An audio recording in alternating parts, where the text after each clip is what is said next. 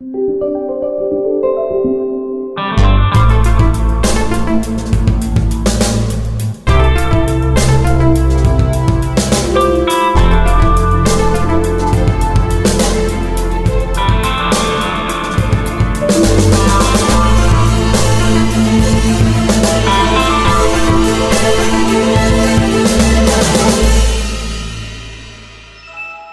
Bonjour à toutes et à tous, vous écoutez Lifetile, le podcast qui vous parle de l'actualité Microsoft, Surface et Xbox.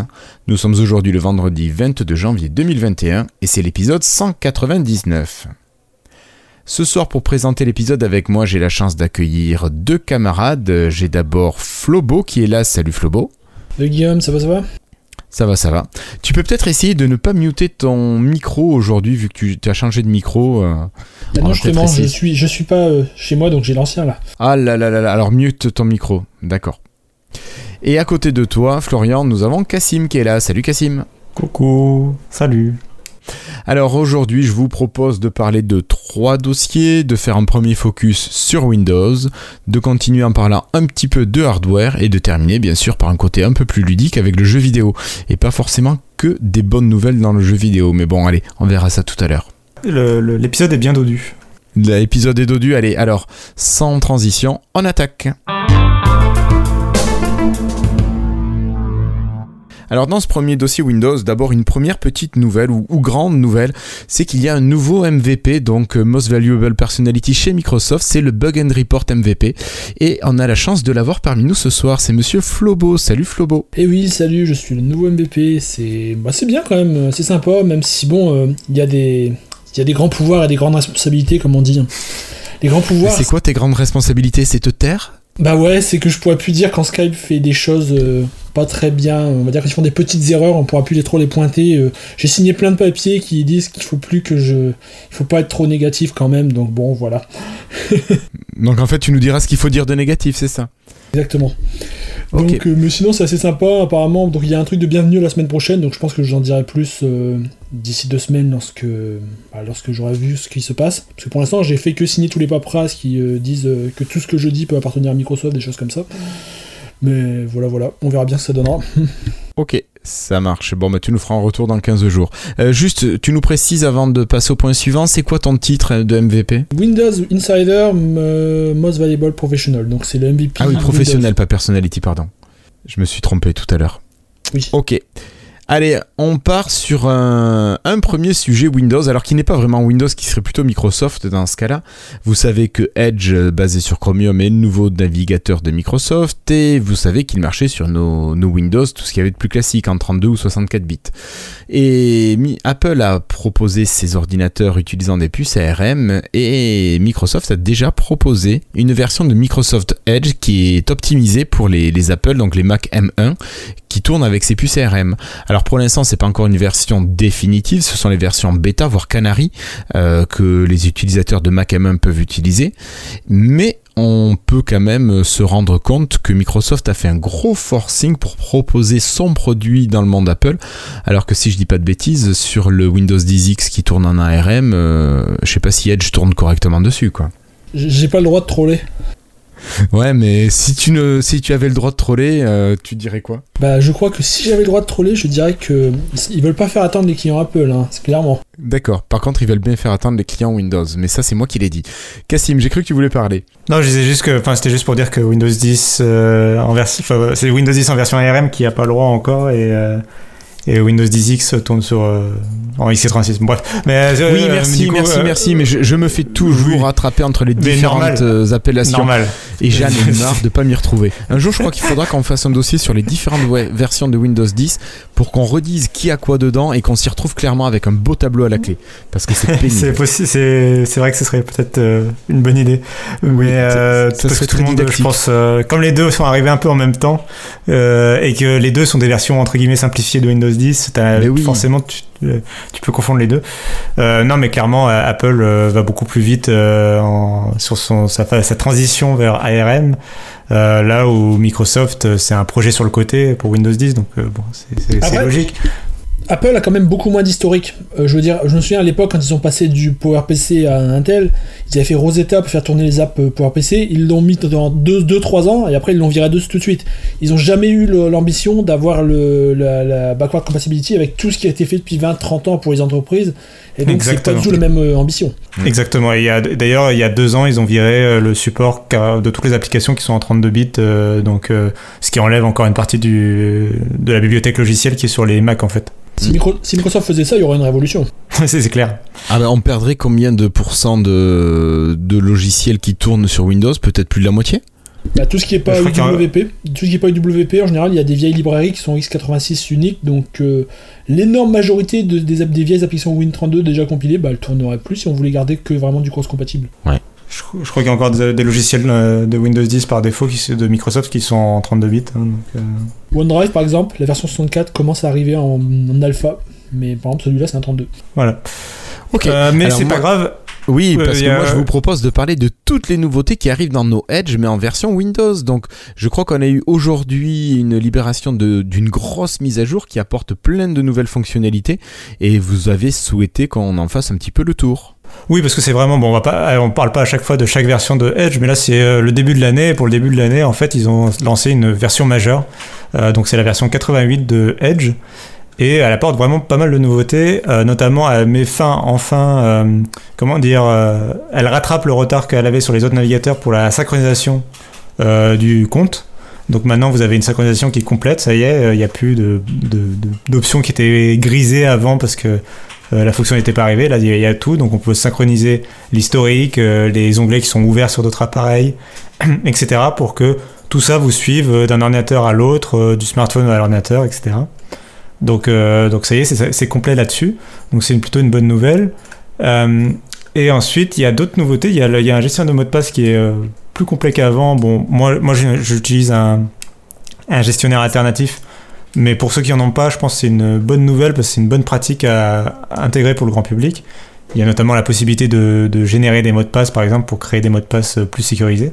Je, pense, qu'il y a, je pense qu'il y a une chance là pour qu'il remplace les gestionnaires alternatifs, parce que je me suis vu, par exemple, pour la fonction de génération de mots de passe, que, par exemple, moi j'utilise LastPass, il m'envoie souvent sur une autre page. Là, Edge, il m'a proposé, euh, même sans que je demande, il m'a proposé de générer un mot de passe sans quitter la, la page où j'étais. Il a détecté que j'étais sur une page où j'étais en train de créer un compte, il m'a proposé de générer un mot de passe avec un petit pop-up.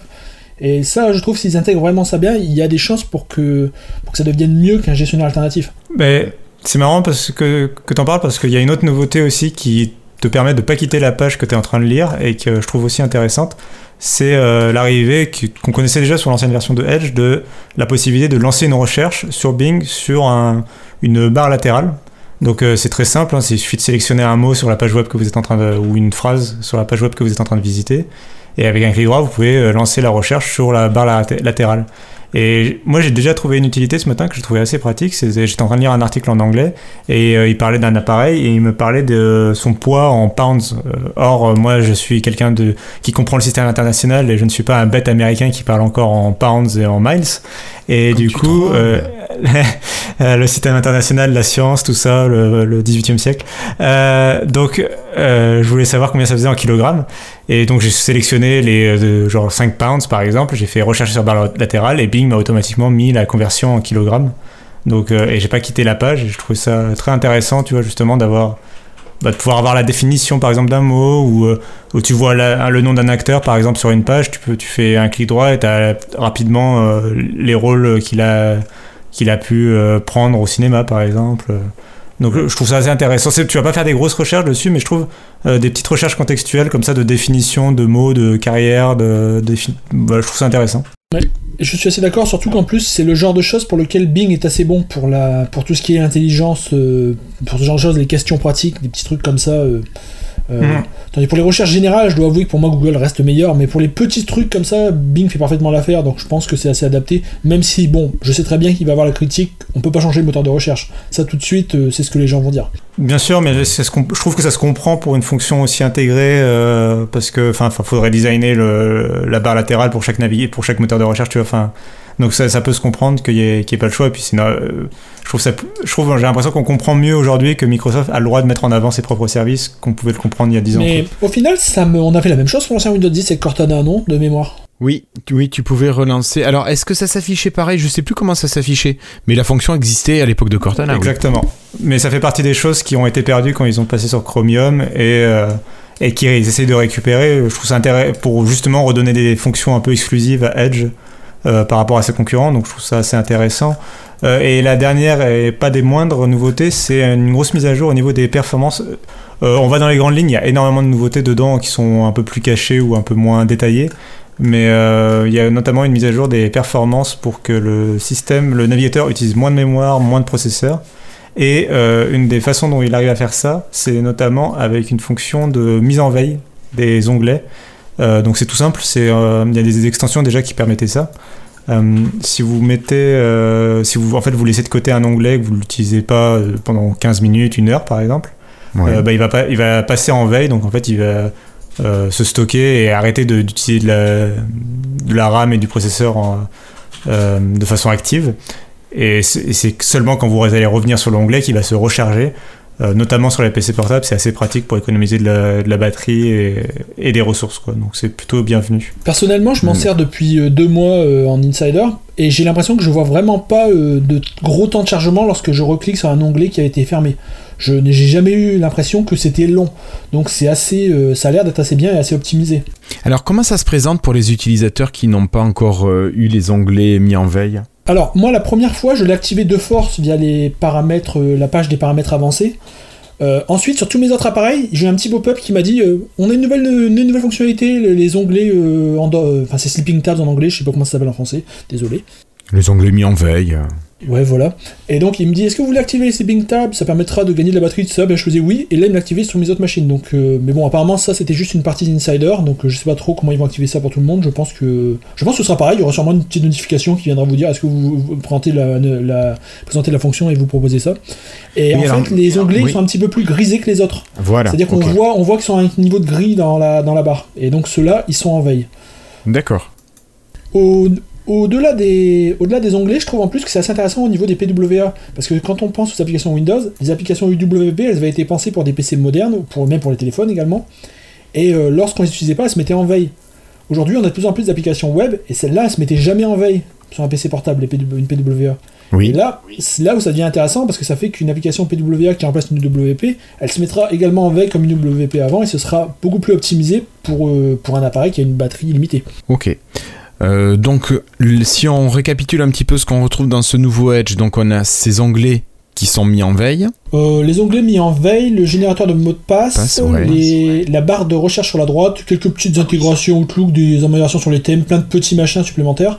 Et ils mettent mhm. ça vraiment en avant. Moi, sur mon PC de boulot où je suis en version normale, euh, j'ai eu la mise à jour ce matin et j'ai eu un grand écran qui est sur avec 10 pages de suite qui me présentait toutes les nouveautés une par une. Donc ils, mettent, ils essayent de pousser ça et montrer mais montrer ça aux utilisateurs pour présenter euh, tout ce qui est neuf. On, aurait vraiment dit, j'ai même cru que c'était une nouvelle version de Edge euh, complètement. C'est, mm. j'avais jamais ah vu. non, mais c'est plutôt bien fait. Les nouveaux thèmes d'ailleurs sont plutôt bien réussis. Je vous invite à, aller les voir si vous êtes utilisateur de Microsoft Edge. Moi, c'est pratique pour euh, séparer. j'ai deux sessions séparées de, de, Edge, une pour le boulot et une pour le perso, et du coup, euh, avoir deux thèmes différents, bah, ça me permet de visuellement euh, voir euh, quelle fenêtre appartient à quoi. Mm. Alors moi j'ai une question parce que j'utilise Edge en version classique depuis très longtemps. J'ai également la version Dev et la version Canary qui sont installées sur ma machine. Et j'ai eu quelques bugs sur les versions Dev et, Canary, donc j'ai plutôt utilisé la version le standard. Et le gestionnaire de mots de passe, mais je l'ai depuis des mois. Alors est-ce que c'est parce que j'ai déjà ces autres versions bêta qui sont installés Ou est-ce que c'est activé Ou c'est moi qui l'ai activé, peut-être en allant bidouiller dans About Flags Est-ce que tu parles de gestionnaire de mots de passe ou d'enregistrer les mots de passe Parce que c'est différent? Les deux. Les deux, parce que moi, il me gère mes mots de passe, il, les enregistre et il me propose de générer les mots de passe. Hmm. Et ça, je, je, je, suis toujours insider, donc je sais pas quand est-ce que c'est apparu. Non, mais je, me dis, est-ce que ça peut être un lien parce que j'ai plusieurs versions et qu'il y a peut-être des modules qui sont partagés entre les différentes versions ou pas, quoi C'est un peu ça ma question. Normalement, ça c'est être nouveau à la version 88 de Edge qui est sortie ce matin, donc je ne saurais pas quoi te dire. Parce que tu vois, moi, je l'ai mise, euh, je l'ai mise à jour là pendant qu'on en parlait. J'étais encore en version 87 euh, en début d'enregistrement et euh, je l'avais déjà, quoi. Tu vois tout ça. Donc c'est pour ça que je me mhm. questionne un petit peu. Je saurais pas te dire. Bon, ok. Bon, mais donc euh, Edge, euh, c'est bien qu'il soit sur Mac, mais c'est bien qu'il ait bien évolué, surtout sur nos PC. Euh, on continue avec Windows 10 X. Alors Florian, tu t'es amusé à le bidouiller la semaine dernière. Je sais qu'on en a parlé sur les différents sites d'actualité Microsoft. Donc Windows 10 X, le nouveau système d'exploitation de Microsoft en version plutôt allégée, pas tout à fait disponible encore. Il n'est pas disponible en tout cas en version définitive, mais on l'a déjà vu tourner sur Surface Pro 7, sur Lumia 950 XL et sur la sur Surface Pro 4 de Florian.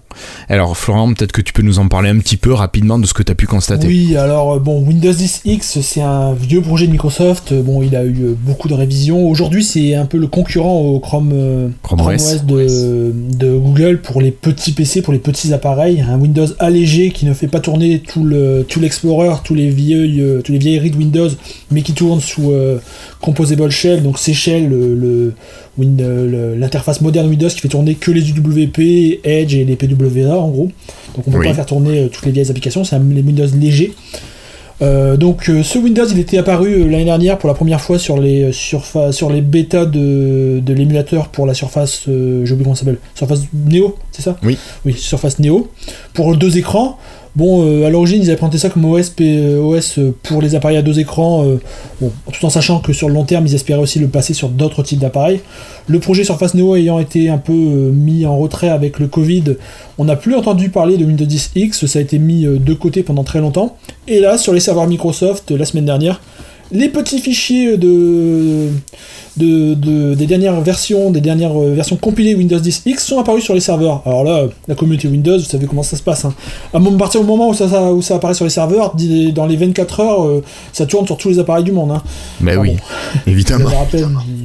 Mais voilà. Et donc tous les petits geeks pour Windows ont commencé à fabriquer des petits outils pour aller récupérer les fichiers, pour générer des, images à flasher pour n'importe quel appareil, pour injecter les drivers. Et donc ça fait que maintenant déjà si on sait bidouiller un minimum, on peut récupérer cette version de Windows et la flasher sur n'importe quel appareil qu'on euh, souhaite. D'accord. Le gros problème si on fait ça, c'est qu'évidemment c'est pas un Windows pensé pour euh, bah, pour tous les appareils, normalement c'est fait pour, pour des appareils qui sont prévus pour. Donc les drivers doivent être intégrés dedans. Et ça ne supporte que les drivers UWP. Euh, euh, c'est les nouveaux, c'est la version UWP des drivers Microsoft, des drivers Windows. C'est assez récent, ça, existe que depuis 2-3 ans. Et il y en a encore très peu. Euh, je veux dire, ça a commencé à apparaître en 2017-2018, et donc la majorité des composants que vous avez aujourd'hui, bah, ils n'auront pas de ces drivers UWP, et donc ils ne seront pas compatibles avec Windows 10X. Par exemple, sur ma Surface Pro 4 de 2016, euh, j'ai que le GPU qui est compatible avec euh, dont j'ai un driver. D'accord. Donc euh, ça fait que j'ai pas de touch, j'ai pas de. Ah si j'ai du son, j'ai du son quand même. Bon, j'ai quelques, j'ai le minimum, mais bon, c'est. Ouais. Mais apparemment sur la Surface Pro 7, tous les drivers sont UWP, c'est un appareil assez moderne, et donc là on peut installer un, Windows 10 X qui fonctionne parfaitement.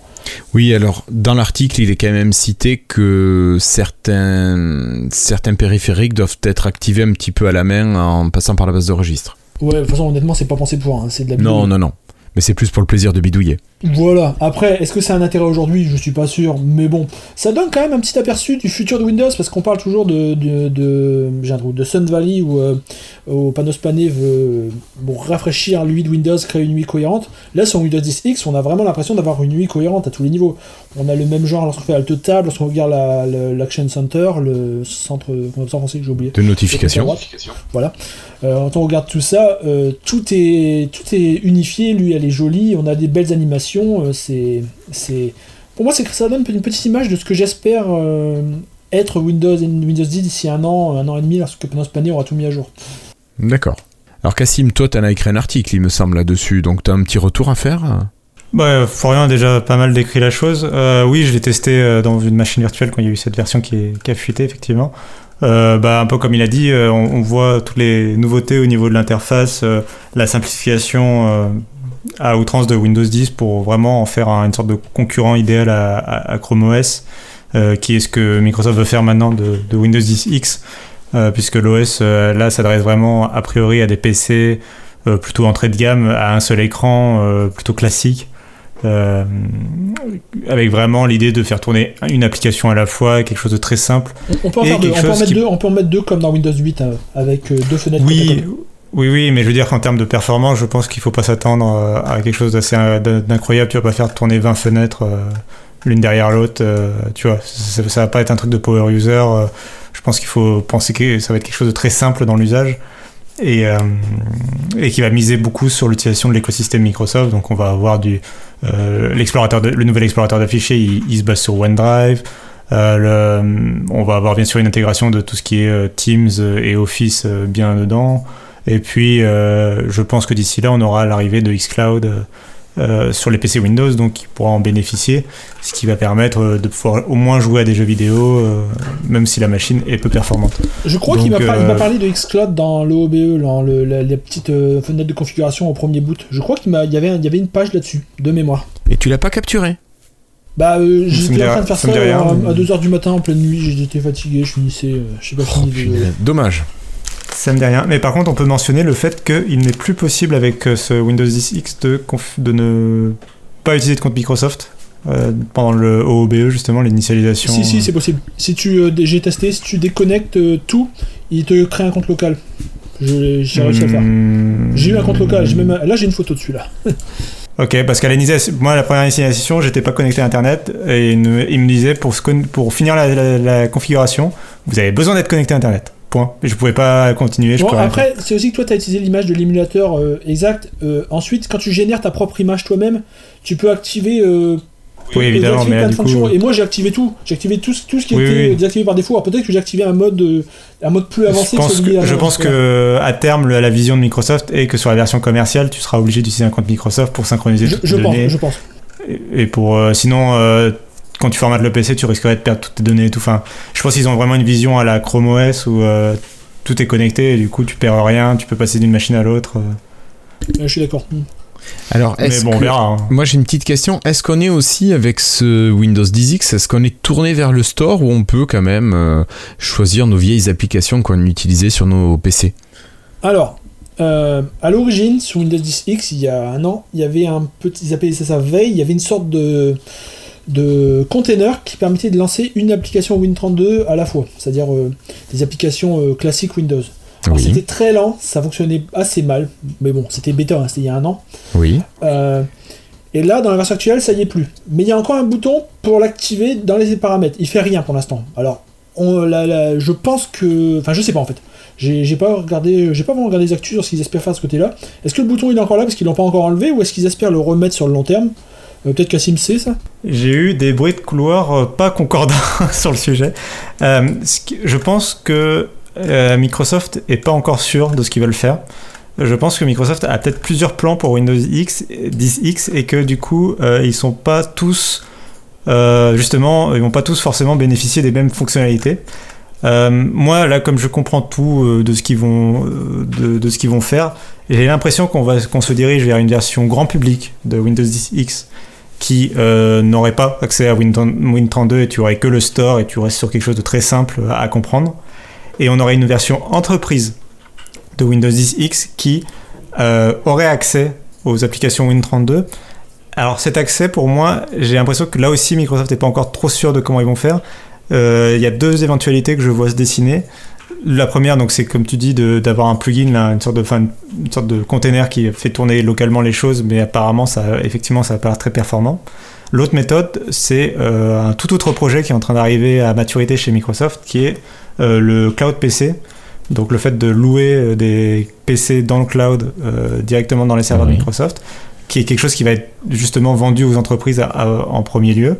Et en fait, je vois bien Microsoft euh, mettre en avant ce, service-là avec Windows 10 X. Et en fait, les, les mecs de, enfin, quand tu es employé d'entreprise, tu aurais accès à toutes les applications modernes directement sur ton PC, euh, sur le web. Et quand tu as vraiment besoin d'un outil de travail plus performant, tu utiliserais en fait la, le remote desktop pour te connecter à distance à ton cloud PC, qui lui serait capable de faire tourner euh, n'importe quel logiciel et là, tu aurais accès à la puissance euh, du cloud, en fait, du coup, euh, pour faire tourner tes logiciels comme il faut. Et du coup, jouer vraiment sur les deux tableaux comme ça pour, euh, pour avoir une expérience cohérente. mais tournée sur le web. D'accord. En fait, ce que tu veux dire, c'est que c'est un petit peu ce qui se faisait à l'époque du Elite X3 qu'avait sorti HP, où les gens pouvaient émuler sur les serveurs de HP leurs applications et les streamer sur leur téléphone. C'est bien oui, mais en version euh, Microsoft et mieux intégré, quoi. Oui, bien, sûr. D'ailleurs, euh, je pense que tu as tout à fait raison parce que cette, euh, cette version de Windows 10 X, elle a un nom en interne. Si on regarde dans les. Par exemple, si je regarde sur mon compte Microsoft que j'ai installé sur un, un, vrai PC, c'est écrit, euh, comme on a l'habitude, on dit Windows 10 Pro. Là, c'est écrit Windows 10 Modern PC. Donc, c'est le SKU mhm. Modern PC de Windows 10 X, de Windows 10 Lite en fait. Et si on cherchait dans les fichiers, il y en a eu plein de, versions de, de, Windows 10 X, de Windows Lite en fait, Windows Core OS en réalité, ce qu'on appelle. Euh, il y avait eu euh, Andromeda, Polaris, euh, Windows Core, il y en a eu d'autres, je ne sais même plus comment ils s'appelaient les autres. Enfin, en tout cas, c'est cette base-là, cette Windows Core, ce Windows Core, ils vont faire plein de versions différentes avec des fonctionnalités différentes pour plusieurs, pour plusieurs types de PC. Ça, c'est la version moderne PC. Je pense que c'est la version pour petit PC moderne, quoi. Et il y en aura d'autres avec d'autres fonctionnalités plus ou moins avancées, activées selon les, selon les appareils. D'accord. Oui, mais de toute façon, euh, on sent que c'est un projet de longue date chez Microsoft et que tout ça est en train de. Enfin, qu'ils ont changé plusieurs fois d'orientation, donc je pense que c'est aussi un écho de ça d'avoir autant de noms de versions différentes à travers les, les années. Ok, merci beaucoup. Euh, donc comme on se garde à l'idée l'idée de refaire un spécial les versions de Windows 10 qui devait tout unifier finalement euh, de l'union on part vers euh, vers la scission.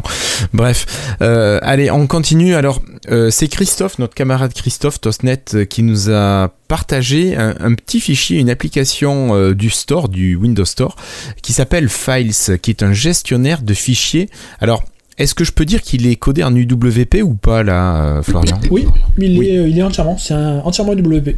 D'accord. Alors pour le meilleur et pour le pire. C'est ça, pour le meilleur et pour le pire. Alors c'est un petit gestionnaire euh, multi-fenêtre qui est super pratique, qui est arrivé, alors ça fait déjà quelques temps, là il est en version 1.1 si je dis pas de bêtises. La, 1.0 est sorti la semaine dernière, hein. c'était en bêta jusqu'avant. Ah, d'accord, pardon. Donc Christophe nous l'a fait essayer alors que c'était encore en bêta. Euh, Oui, mais ça, marche pas mal. Bah, D'ailleurs, moi, je trouvais qu'il plantait moins en bêta que maintenant. Euh, ça, fait partie des limitations encore que j'aurai à l'usage de cet outil. Mais c'est un outil qui est esthétiquement, qui est complètement raccord avec Windows 10. Je sais pas ce que t'en penses, Florian, mais t'as l'impression vraiment que les icônes sont tirées de Windows 10, que tout l'esthétisme est tiré de Windows 10. Donc, c'est hyper cohérent avec le système. Euh, au niveau de l'affichage, vous pouvez ouvrir euh, bon, ben, vos disques durs et compagnie euh, de manière traditionnelle, mais vous pouvez aussi ouvrir plusieurs onglets dans la même application. Donc vous pouvez facilement passer de l'un à l'autre. C'est beaucoup plus rapide que l'explorateur habituel. Euh, on a des aperçus un petit peu moins pratiques peut-être que les aperçus de l'explorateur euh, standard de Windows, mais je le trouve super pratique lorsqu'il ne plante pas. Euh, bon, ça arrive de temps en temps. par contre, une, une limitation, moi, que je sens vraiment passer quelque chose que j'autorise, c'est tous les dossiers que vous pouvez mettre en favori. Vous savez, là, vous faites un clic droit et vous mettez ajouter aux favoris et votre dossier apparaît en haut de votre explorateur, là, dans la colonne de gauche. Et moi, je m'en sers énormément. Alors, je sais pas si vous vous en servez, mais moi, ce manque de ne pas pouvoir le faire fait que j'ai pas sauté le pas encore. Mais je le trouve quand même esthétiquement vachement sympa et bien pratique. Alors, Florian, toi qui l'as peut-être aussi pas mal essayé. Ouais, j'ai utilisé beaucoup cette semaine. Euh, honnêtement, déjà, je trouve ça très impressionnant parce que moi, les explorateurs UWP que j'avais vus, c'était celui de Windows Phone qu'ils avaient amené sur Windows 10X il y a un an, et celui de, celui de Windows 10X, le nouveau, là, qui synchronise à OneDrive. Euh, ben, Microsoft peut aller pleurer à côté de ça, hein, j'ai envie de dire. Hein. C'est, ça, la comparaison fait mal. Euh, là, honnêtement, je, je pensais pas qu'on pouvait faire un truc aussi puissant en UWP. Euh, au-delà de, au-delà d'être un explorateur UWP, en plus, il va chercher dans le registre toutes les configurations de ton explorateur Windows classique. C'est-à-dire que, imaginons que tu installes euh, OneDrive, c'est, euh, non, c'est WinRAR 7-zip. Quand tu fais un clic droit, tu as l'option euh, ah oui, extraire avec 7-zip. Et bien là, tu l'as aussi dans cet explorateur-là, parce qu'il va, il partage, il va chercher la configuration de ton explorateur classique. Donc, tout ce que, en fait, quasiment tout ce que ton explorateur classique sait faire, il sait le faire également. Un truc tout bête également, tu fais clic droit propriété, il t'ouvre une fenêtre euh, bah, de propriété qui met toutes les mêmes données que les métadatas, les données, la taille, euh, est-ce que c'est en lecture seule, est-ce que c'est caché, et en plus, et, toutes les mêmes données que l'explorateur classique, mais en UWP, et en plus avec un beau thème d'arc magnifique, franchement, ça fait mal à Microsoft. Alors, ça, c'est des énormes avantages du WP. Après, je trouve ça un peu dommage aussi, comme toi, qu'il y a pas, il manque, il manque quelques données sur la gauche, quelques trucs euh, accès rapide. Euh, moi, je m'en sers pas, euh, j'accroche rien, mais au bout d'un moment, il apprend les dossiers tout seul dans lesquels tu vas souvent, et il te les met.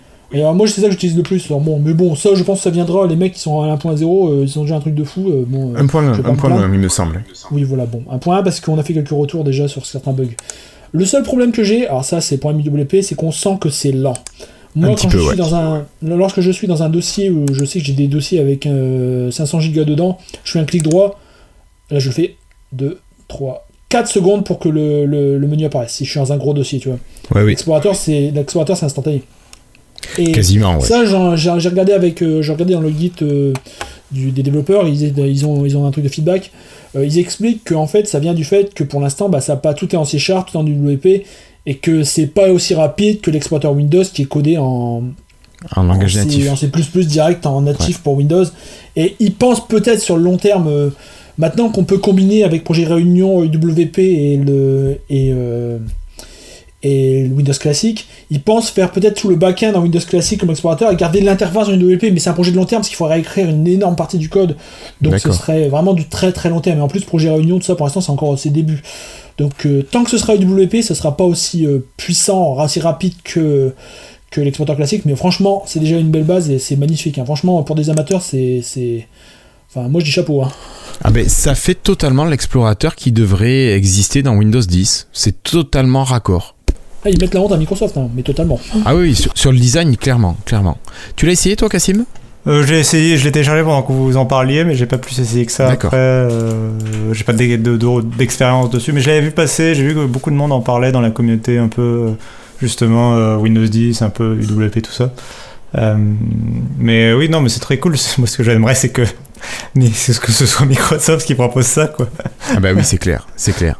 Et bien sûr, c'est gratuit comme application. depuis, la, depuis la dernière version, il y a une, option cachée. Ils la mettent pas par défaut. Hein. Elle, est sur leur, euh, sur leur site. Hein. Il faut l'activer à la main pour remplacer l'explorateur de Windows classique par celui-là. Bon, il faut, il faut, il faut, il faut pas avoir peur. Hein. Il faut pas avoir peur, mais, mais, mais on peut. Ouais, ouais, mais j'irai encore peut-être pas jusque-là. Je leur laisse encore un peu faire évoluer leur bête. Parce que je l'ai planté trois fois cet après-midi, ça m'a un petit peu saoulé. Ouais, si tu vas trop vite, c'est UWP. Un problème, ça fonctionne dans des, dans conteneurs UWP rapidement, bah voilà, c'est le mal. Ouais, mais c'est dommage que, à la rigueur, qu'il frise le temps de faire son action et puis ensuite qu'il prenne en compte ce que j'ai demandé, ou pas, ou qu'il oublie ce que j'ai demandé d'ailleurs. Mais, mais c'est dommage, voilà, qu'il se bloque complètement hein, et d'être obligé de fermer l'application pour la relancer. Enfin bref, allez, on va fermer cette euh, belle première partie Windows qui nous a pris un petit peu de temps et on va passer à une deuxième partie, le hardware, qui va être beaucoup plus court. Alors pour le hardware, Cassim, tu as dû entendre parler de ça toi aussi. Hein. Tu sais peut-être qu'on a parlé de la surface. Alors c'était la quoi La 7 Plus, hein, si je dis pas de bêtises, qui a été annoncée rapidement il y a quelques semaines? Euh, oui, tout à fait. Bah, c'était la. Je sais plus, il y a la semaine dernière, début de semaine dernière. Euh, je crois qu'on en a parlé. Ah oui, on en a parlé en rumeur, ça allait arriver. Et c'est sorti, en fait, ce qu'on avait annoncé dans l'épisode 198 a été annoncé par Microsoft. Et donc là, c'est la Surface Laptop 3. Enfin, moi, j'aurais envie de dire le Surface Laptop 3, mais il y a beaucoup de gens qui disent là. Mhm. Donc je vais me plier à. Voilà. Donc la Surface Laptop 3 Plus qui serait en approche avec une version, cette fois-ci, comme la Surface Pro 7 Plus, une version dédiée professionnels. Et donc c'est une version qu'on ne retrouverait a priori pas pour le grand public. Mais à l'intérieur, qu'est-ce qu'on aurait? Alors on aurait une option de 4G. Moi je me suis demandé mais pourquoi ils proposent pas la 5G On est en 2021 maintenant. C'est peut-être bête ça. Je peux répondre rapidement, c'est euh, parce que déjà intégrer d'une manière générale la connexion mobile sur un PC c'est compliqué puisqu'on n'a pas des processeurs ARM euh, qui font ça très simplement. Faut mettre un modem à côté et pour l'instant les modems qu'on a à disposition c'est des modems 4G. Parce qu'Intel ne et développe en plus, pas les 5G. C'est ça, c'est es obligé de mettre un, un, modem Qualcomm à côté de ton processeur Intel ou AMD. Et, euh, et en plus, euh, intégrer la 5G d'une manière générale dans un produit, ça veut dire le, changer son design parce qu'il faut revoir les antennes, etc. Et, euh, et là, clairement, Microsoft voulait juste changer quelques pièces et garder le même design. Donc, donc un petit refresh rapide. C'était pas possible. Ok. Bon, ils sont quand même arrivés à mettre jusqu'à 32 Go de RAM, ce qui commence à faire quand même un beau bébé. Euh, on a deux versions en 13 pouces 5. Je vous rappelle que c'est le laptop de chez Surface. Donc euh, une version en 13 pouces 5, une version en 15 pouces. Et a priori, chacune des versions aurait soit un chipset euh, AMD ou un chipset Intel avec pour AMD un Ryzen 4000 en version Renoir. Voilà, donc ça fait quand même du matériel qui est pas désagréable à avoir. Et bon, petite information supplémentaire, le Bluetooth sera en version 5.2 et on aurait du Wi-Fi 6, donc dernière norme a priori de Wi-Fi cette fois-ci. Oui, euh, à la marge, il y a du Wi-Fi 6E qui commence à apparaître, mais ce serait euh, espéré pour Microsoft. Oui, voilà, c'est c'est pas, pas, très grave. Le Wi-Fi 6, c'est très bien. Euh, pareil, AMD vient d'annoncer les Ryzen 5000, mais, euh, mais là encore, c'est pas très grave d'avoir du. Le Ryzen 4000 est vraiment très bien, donc euh, c'est beaucoup mieux que ce que le premier Surface Laptop 3 avait. Le, de toute façon, il n'y a pas besoin d'en parler pendant très longtemps, puisqu'a priori, comme tu l'as dit, c'est une version pour les pros et pour l'éducation, comme la Surface Pro 7 Plus, donc c'est un peu dommage. Enfin euh, de pas le sortir pour le grand public, euh, qui va du coup se continuer de se taper l'ancienne version euh, avec des processeurs plus vieux, etc. C'est ça. bon, bon, voilà, il n'y a pas grand chose à dire, à plus à dire là-dessus. Non. il y a peut-être moyen après de les trouver aussi sur le site de Microsoft. Enfin, je sais pas. On verra bien. Hein. Je sais pas. Alors Cassie, moi j'avais une question pour toi. J'ai complètement oublié de te la proposer avant d'enregistrer, donc allons-y. Est-ce que tu as suivi un petit peu le CES tout à fait. Alors, est-ce que tu as retenu des choses qui pourraient nous intéresser, nous?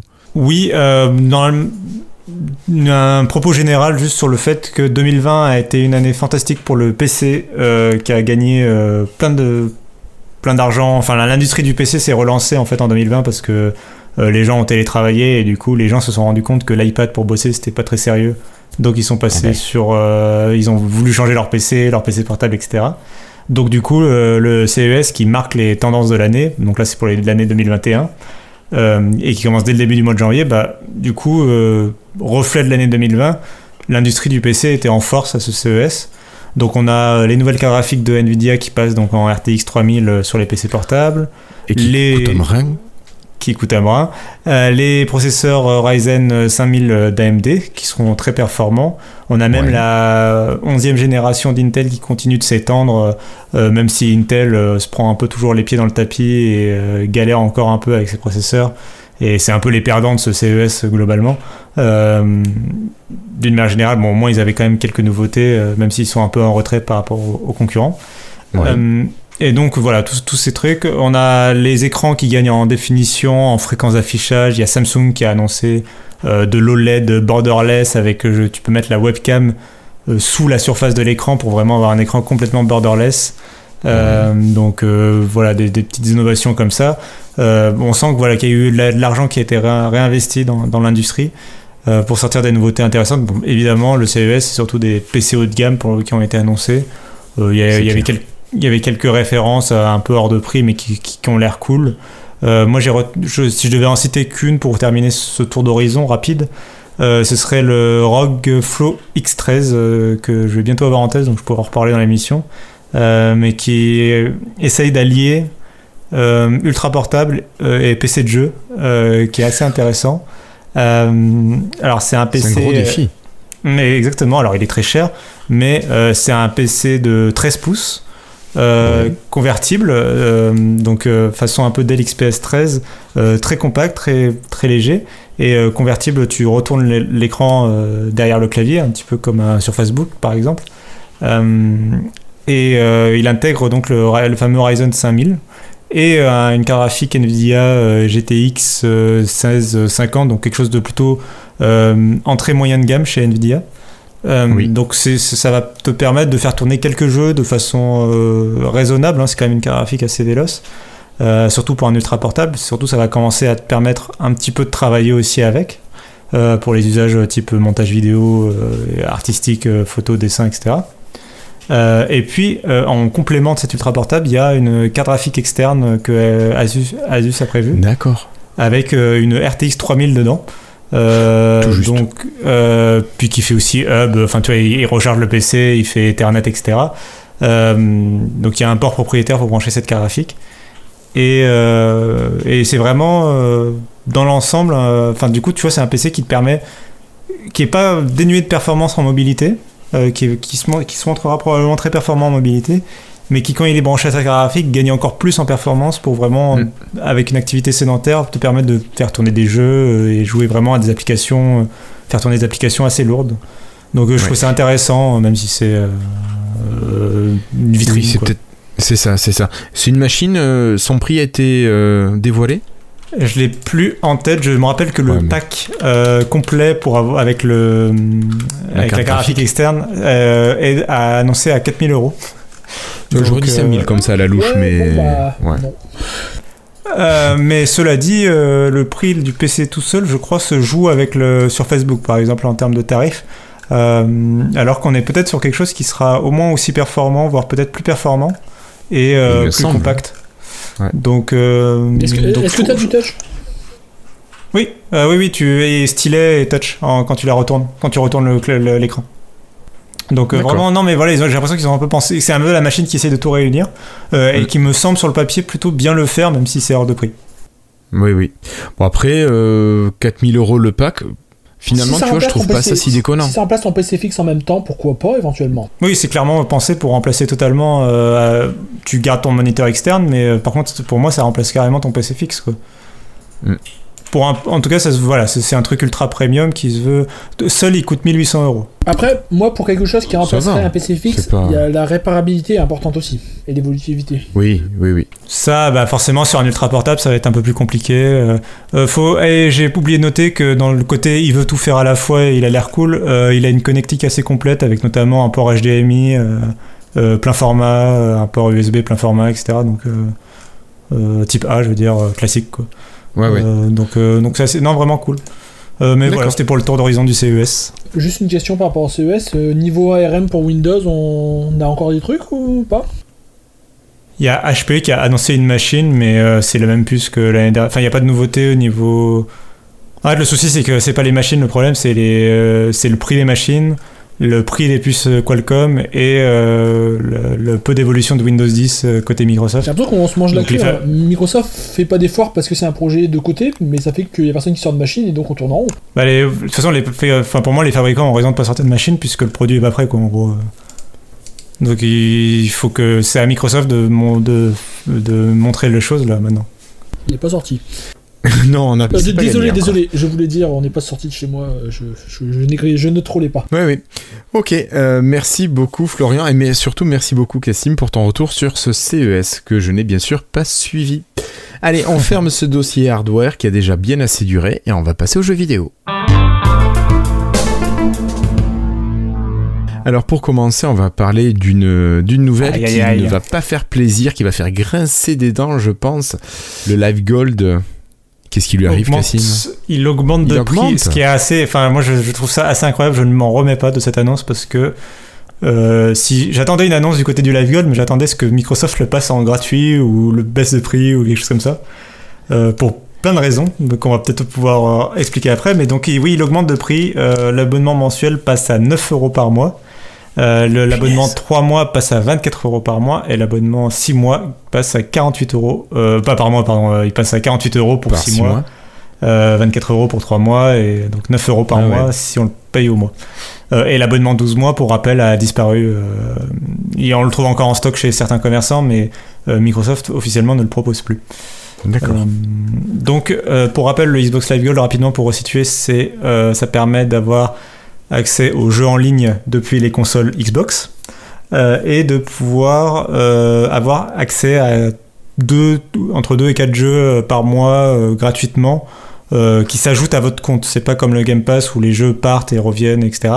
là, c'est vraiment une fois que vous l'avez acheté à 0 euros entre guillemets sur le store le mois où il a été gratuit.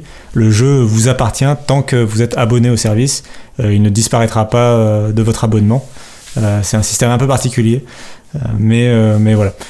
Euh, donc... Et il était autour de 5,99 si je dis pas de bêtises. Il me semble que c'était ce prix-là. Hein. je crois que c'est ça. J'ai plus l'ancien prix en tête, je l'avais tout à l'heure. mais oui, il a pris 2 euros par mois en gros. le, au prix mensuel, il a pris 2 euros le, le prix. D'accord. Alors, ça pose des problèmes pour tout un tas de raisons. Euh, d'abord, euh, Microsoft, je rappelle, est challenger sur ce marché. Donc, euh, et là, ils ont un abonnement qui est plus, beaucoup plus cher que, que celui de Sony ou de Nintendo. Mais oui. alors qu'ils sont troisième du marché. Je rappelle aussi que donc, le, le, point fort, donc le Xbox Live Gold, son argument principal, c'est donc de te permettre de jouer aux jeux en ligne sur les serveurs Xbox Live réputés de qualité euh, depuis les consoles Xbox. Je rappelle que l'accès à ces serveurs Xbox Live est totalement gratuit euh, depuis un PC ou depuis un smartphone. Et euh, à, la limite, en trollant un petit peu, c'est aussi gratuit depuis une PlayStation ou une Switch quand on joue par exemple à Minecraft. Donc, Microsoft décide pour l'accès à ses serveurs de ne faire payer que ses meilleurs clients, ceux qui payent une Xbox. Ce que je trouve déjà un peu bizarre dans leur nouvelle stratégie multiplateforme, on va dire. Euh, et l'autre gros point noir du Xbox Live Gold euh, qu'il faut rappeler, c'est le fait qu'il est obligatoire pour jouer en ligne aux jeux euh, free-to-play, donc les jeux gratuits comme Fortnite par exemple. c'est pas le cas sur PlayStation et sur Switch. Jouer aux jeux en ligne pour les jeux gratuits, le jeu en ligne est gratuit aussi. Donc par exemple jouer sur, à Fortnite sur une PlayStation, c'est totalement gratuit. Il n'y a pas besoin d'abonnement. Ça veut dire très concrètement que si tu as un enfant qui veut absolument jouer à Fortnite et que tu dois lui acheter une console, euh, tu prends pas une PS. Tu prends, tu prends une PlayStation à, 5, à 400 ou 500 euros et basta, c'est fini. C'est gratuit après. Ou une Switch à 300 euros et c'est fini. Euh, Xbox, tu seras obligé de payer tes. Euh, combien déjà du coup? Des 9 euros par mois? 9 euros, t'as dit par mois, ouais.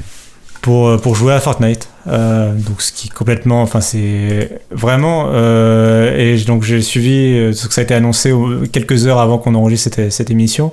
Et j'ai suivi un peu les, réactions de tous les journalistes euh, spécialisés un peu Microsoft.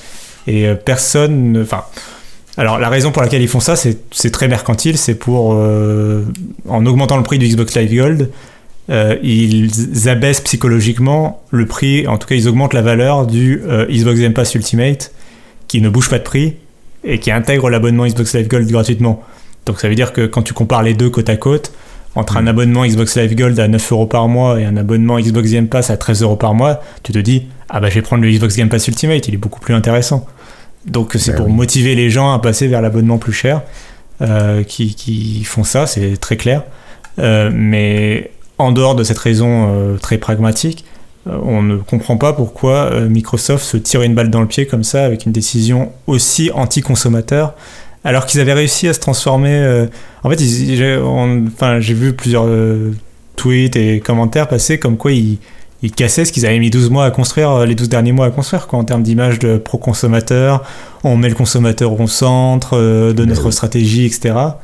là, pour moi, ça, ça rompt complètement avec cette promesse. Et je comprends pas pourquoi cet abonnement existe encore déjà. Et même s'il existe, je ne comprends pas pourquoi ils augmentent le prix encore moins. Quoi. Ça, mais oui, mais je, te comprends, je te comprends et je trouve ça complètement aberrant. On a l'impression que c'est typique quand même. À Microsoft, souvent, ils aiment bien. Euh, ils aiment, ils aiment bien, ils aiment bien se rajouter des challenges.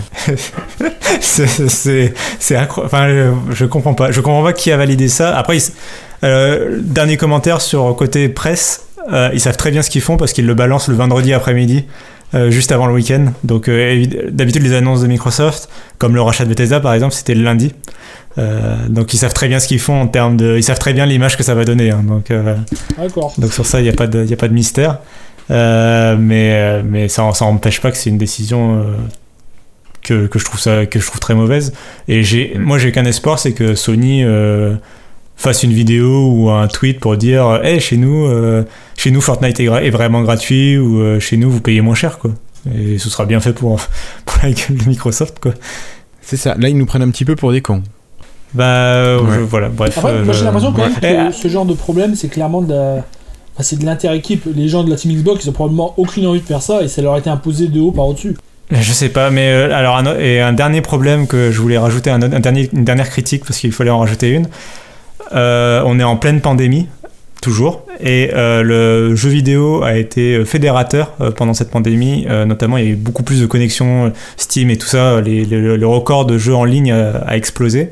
Euh, il y a beaucoup plus de gens qui jouent en ligne euh, parce que euh, ça crée du lien social quand tout le monde est en confinement chez soi, un peu isolé. ça a énormément aidé et ça crée du lien social. Alors, parallèle de ça, vous n'êtes pas sans savoir qu'il y a une crise économique pendant cette pandémie. Et donc, vous imaginez, en particulier aux États-Unis, vous imaginez bien l'image que transmet Microsoft quand il décide en pleine pandémie d'augmenter le prix de ce lien social euh, en pleine crise économique et en pleine pandémie, quoi. Enfin, je veux dire. Oui, oui. Euh, bah. Il n'y a, rien qui va dans cette annonce, quoi. Non, non, non. Tu te demandes euh, ce qui s'est passé dans la réunion où ça a été décidé. Enfin, c'est ce genre de moment, t'aimerais bien avoir écouté les arguments. Qu'est-ce qui s'est. Enfin, c'est tellement incompréhensible de notre côté. C'est pas comme si Microsoft avait besoin de cet argent en plus non plus. Enfin, c'est.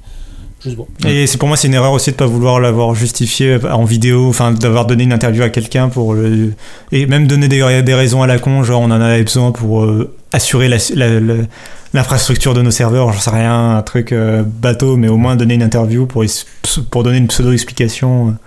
Comme tu, dis, comme tu dis, le fait qu'ils font ça un peu en cachette, ça me montre c'est encore pire. Oui. Voilà. Bon, allez. Moi, je vous propose d'aller regarder quelque chose d'un peu plus sympa, en tout cas, qui promet des, un futur un peu plus intéressant. C'est le système mis à jour de manière agile. Alors, euh, Cassim, on va avoir la Xbox qui va pouvoir faire un petit peu comme son grand frère euh, Windows, qui va pouvoir avoir des mises à jour par paquet. En fait, au lieu de tout mettre à jour d'un coup, de voir l'intégralité de l'OS à mettre à jour, ben, on pourra avoir des mises à jour de petits paquets. Je pense que c'est à peu près ce qu'on peut dire en résumé. T'as tout dit, c'est la possibilité, voilà, par exemple, de mettre à jour le paramètre ou l'interface d'accueil ou le guide Xbox sans euh, faire passer une mise à jour complète du système avec un redémarrage, etc. Euh, d'avoir des choses beaucoup plus légères euh, et beaucoup plus agiles, comme tu l'as dit. Donc, non, t'as très bien résumé. Oui, oui. Bon, pour l'instant, cette fonctionnalité n'est limitée, est limitée aux insiders, mais on espère que cela arrive rapidement. Dans l'article que j'ai lu, je me suis posé la question, mais alors, c'est pour qui? C'est pour les Xbox One, pour les One, euh, les séries S, série X, ou pour tout le monde, tout simplement? Alors à mon sens c'est pour euh, tout le monde tout simplement puisque c'est toujours le même OS pour l'instant et Microsoft n'a pas annoncé de, fin de support pour l'OS de la Xbox One, donc euh, a priori, euh, toutes les nouveautés qui concernent l'OS de la Xbox, euh, sauf à exception comme le Quick Resume, toutes les fonctions sont communes entre Xbox One et Xbox Series. Et le fonctionnement par paquet permet aussi de différencier entre les deux séries. Ouais. Ok, merci pour cet éclaircissement. Et Florian, je te laisse la parole. Je, sais même plus ce que j'allais dire, désolé. Ah oui, non, mais j'allais dire, euh, je crois que ça fait très longtemps qu'ils nous promettent ça également sur Windows. Ça commence à arriver doucement, mais depuis le début de Windows 10, ils nous disent qu'on n'aura plus de grosses mises à jour, que ça va être compartimentalisé. Oh, ça commence à arriver, mais c'est un long boulot. Hein. Après, le, le, tweet précise bien, en l'occurrence du monsieur qui gère euh, le programme Insider de Xbox, que ça, c'est avant tout pour des corrections euh, à la volée. S'il y avait des bugs. c'est vraiment plutôt des voilà c'est plutôt des fixes de, au niveau de la plateforme que, de, que des vrais grosse mise à jour, à mon avis, qui, seront amenées. Donc, tu voudrais dire par exemple que ce serait. Euh, tu, serais dans un jeu, tu pourrais la mise à jour pendant que tu es en train de jouer? Non, pour euh, l'OS. C'est uniquement pour l'OS. C'est plutôt pour. Euh, mais pour des éléments de menu, etc. S'ils détectent que, que, la fonction d'enregistrement de la Xbox, par exemple, il y a un bug, ils peuvent peut-être le corriger sans te demander de redémarrer ta console, tu vois. Et sans te faire télécharger 4 Go de mise à jour. Alors que ça peut prendre juste 20 kilos. voilà.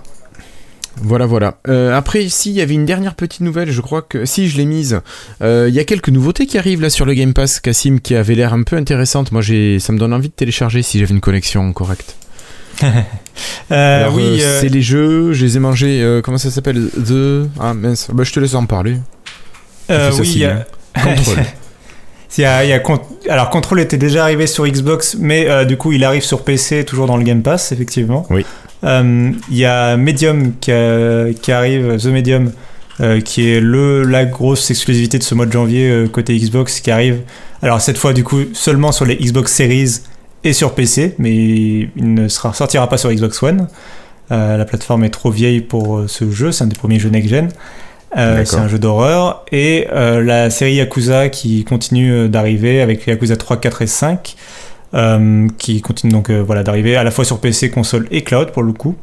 Euh, et un dernier mot pour deux jeux. Alors rapidement, Desperado 3 qui est très populaire, enfin qui est assez populaire, qui est un jeu sur PC, console et cloud, qui est un jeu de stratégie un peu à la XCOM. Donc si c'est votre genre, allez jeter un coup d'œil.